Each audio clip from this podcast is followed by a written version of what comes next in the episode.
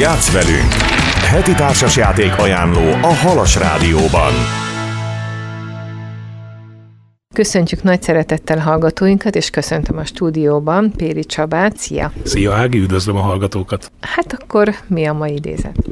A mai idézetünk egy amerikai golfjátékostól, Walter Hagentől származik, Megmondom őszintén, én nem vagyok nagyon otthon a golfban, de Walter Hagen egy viszonylag ismert golfjátékos volt még valamikor a század előn, az első világháború utáni időszakban, és ő mondta azt, hogy ne rohanj és ne emészd magad. Csak látogatóba jöttél ide, ezért állj meg, és érezd a virágok illatát. Most így télen, hogy azért minden egy kicsit be van lassú, az ember jobban bekuckózik, ezt olyan jól át lehet élni. Így van, meg gyakorlatilag nagyon sokszor van az, hogy rohanunk, rohanunk mindenhova. Én nagyon sokszor látom például nálunk a társasjátékklubban is, hogy valaki oda keveredik, leül játszani, és ugye ez, amit már nagyon sokszor beszéltünk, hogy nagyon sok embernél jön elő az, hogy jó, jó, hagyjuk a szabályokat, majd játék közben megértem. Tehát rohanjunk, rohanjunk és haladjunk. Valahogy én ezt is ráhúznám erre, hogy egy picit érezzük a virágok illatát, ugye, hogy Walter Hagen fogalmazott.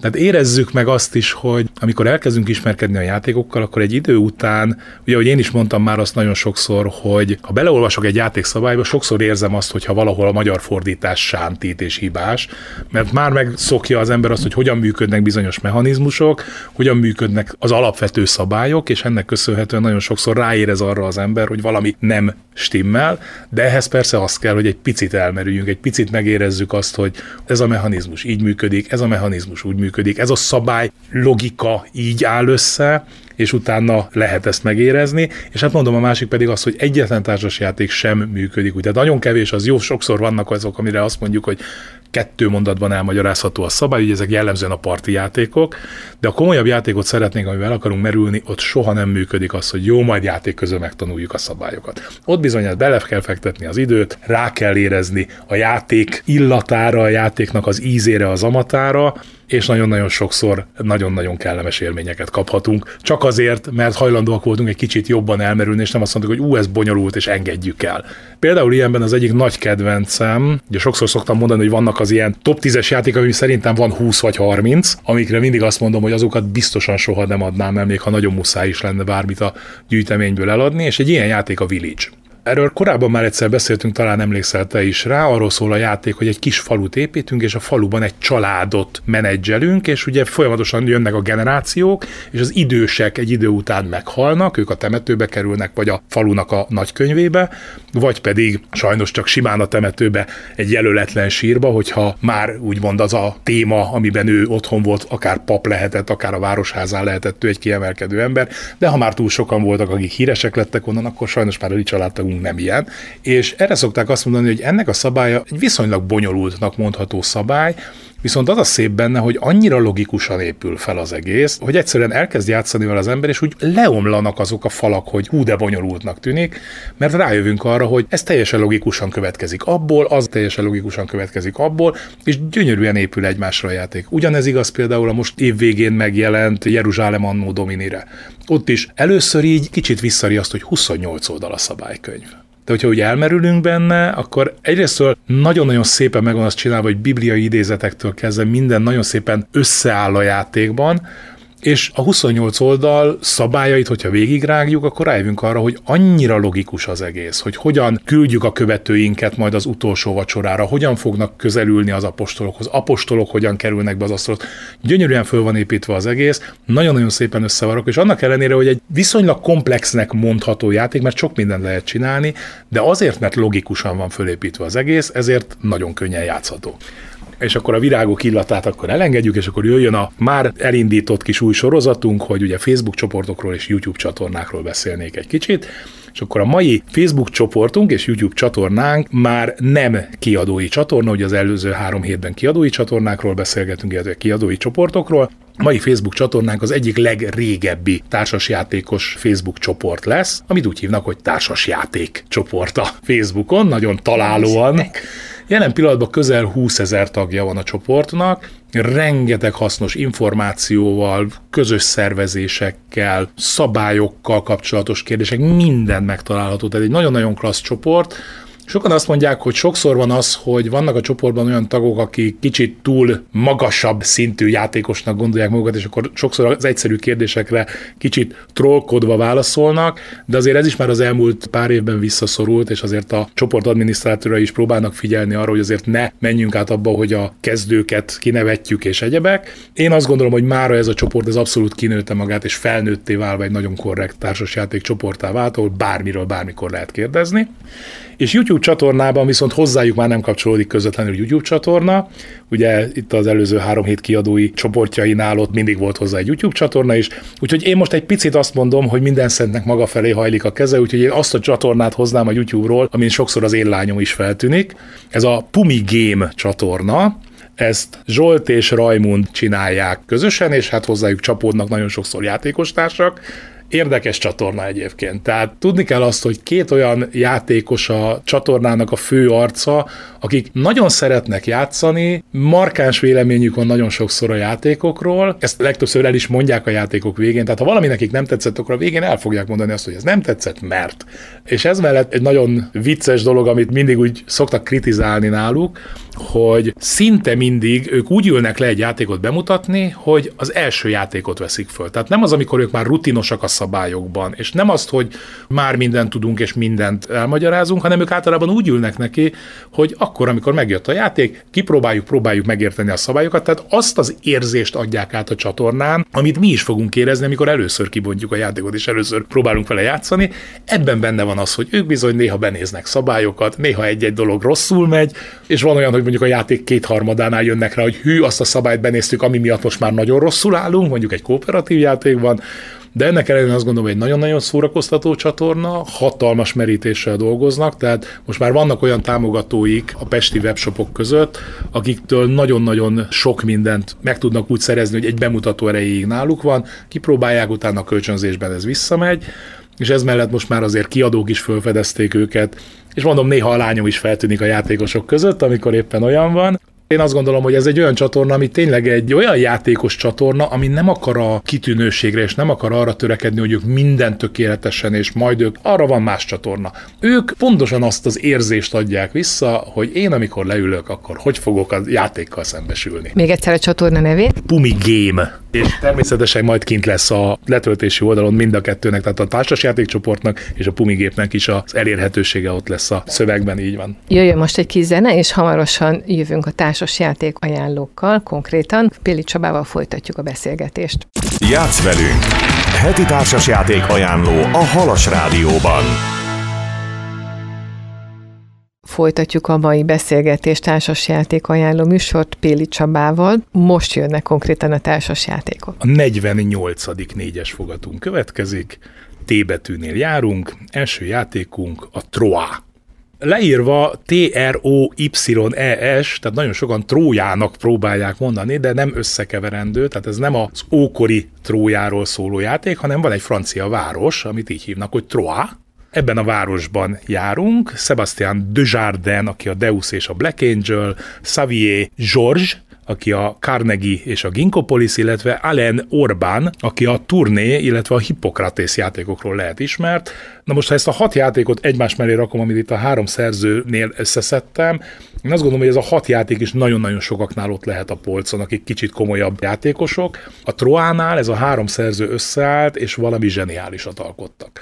Egy középkori városban vagyunk, igyekszünk mindenféle feladatokat végrehajtani, amikkel visszük előre a saját oldalunkat, kocka lehelyezés, de úgy helyezzük le a kockákat, hogy a másik kockáit is el fogjuk tudni happolni, hogyha éppen arról van szó. Tehát egy nagyon-nagyon taktikus, átgondolandó, nagyon-nagyon jó játék. Én azt gondolom, hogy ez is az, amit már itt a zene előtt is említettem, hogy van az a top 10 játékom, ami körülbelül 30, és abban benne van ez is. Tehát ez is egy olyan játék, amit én soha. Tehát ez annyira zseniális lett, annyira jól működik, és itt is az van, hogy maguk a szabályok viszonylag bonyolultnak tűnnek. Viszont itt is annyira logikusan föl van építve az egész, hogy annak ellenére, hogy komplex a játék, és rengeteg mindent lehet csinálni, és elsőre lehet, hogy a játékosok nagy részének az is nehéz lesz, hogy egyáltalán ebből a rengeteg mindenből merre érdemes elindulni.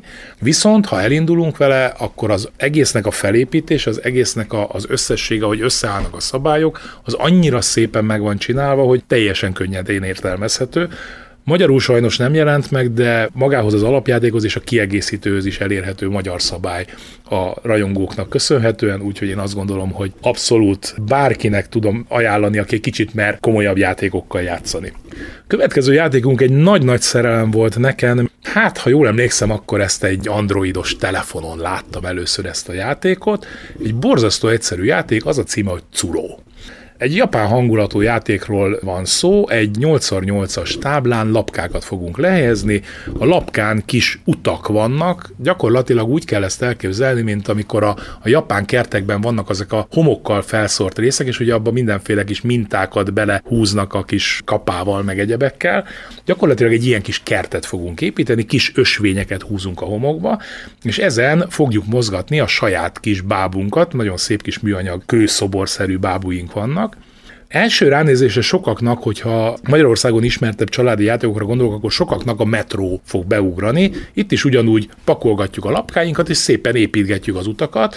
Annyi a különbség a metróhoz képest, hogy a metróban, ha lerakok egy lapkát, ott az mindig egy kezdőállomásról egy végállomásig fog vezetni a sín, soha nem ütköznek össze a metrókocsiaink. Itt viszont úgy vannak meg a lapkák, hogy pontosan az a lényeg, hogy az ellenfeleket próbálom kiszorítani. Az ellenfeleket próbálom úgy terelgetni, hogy az ő ösvényük beleszaladjon egy másik ellenfél ösvényébe, mert akkor mind a ketten kiesnek, és én jobb helyzetbe kerülök. Egy nagyon-nagyon érdekes játék. Elsőre nagyon randomnak tűnik az, hogy van nálam két lapka, amiből az egyiket lerakom, aztán húzok egy másikat, és megint lerakom, de nagyon-nagyon mély taktikák vannak benne. Úgyhogy én abszolút merem ajánlani bárkinek.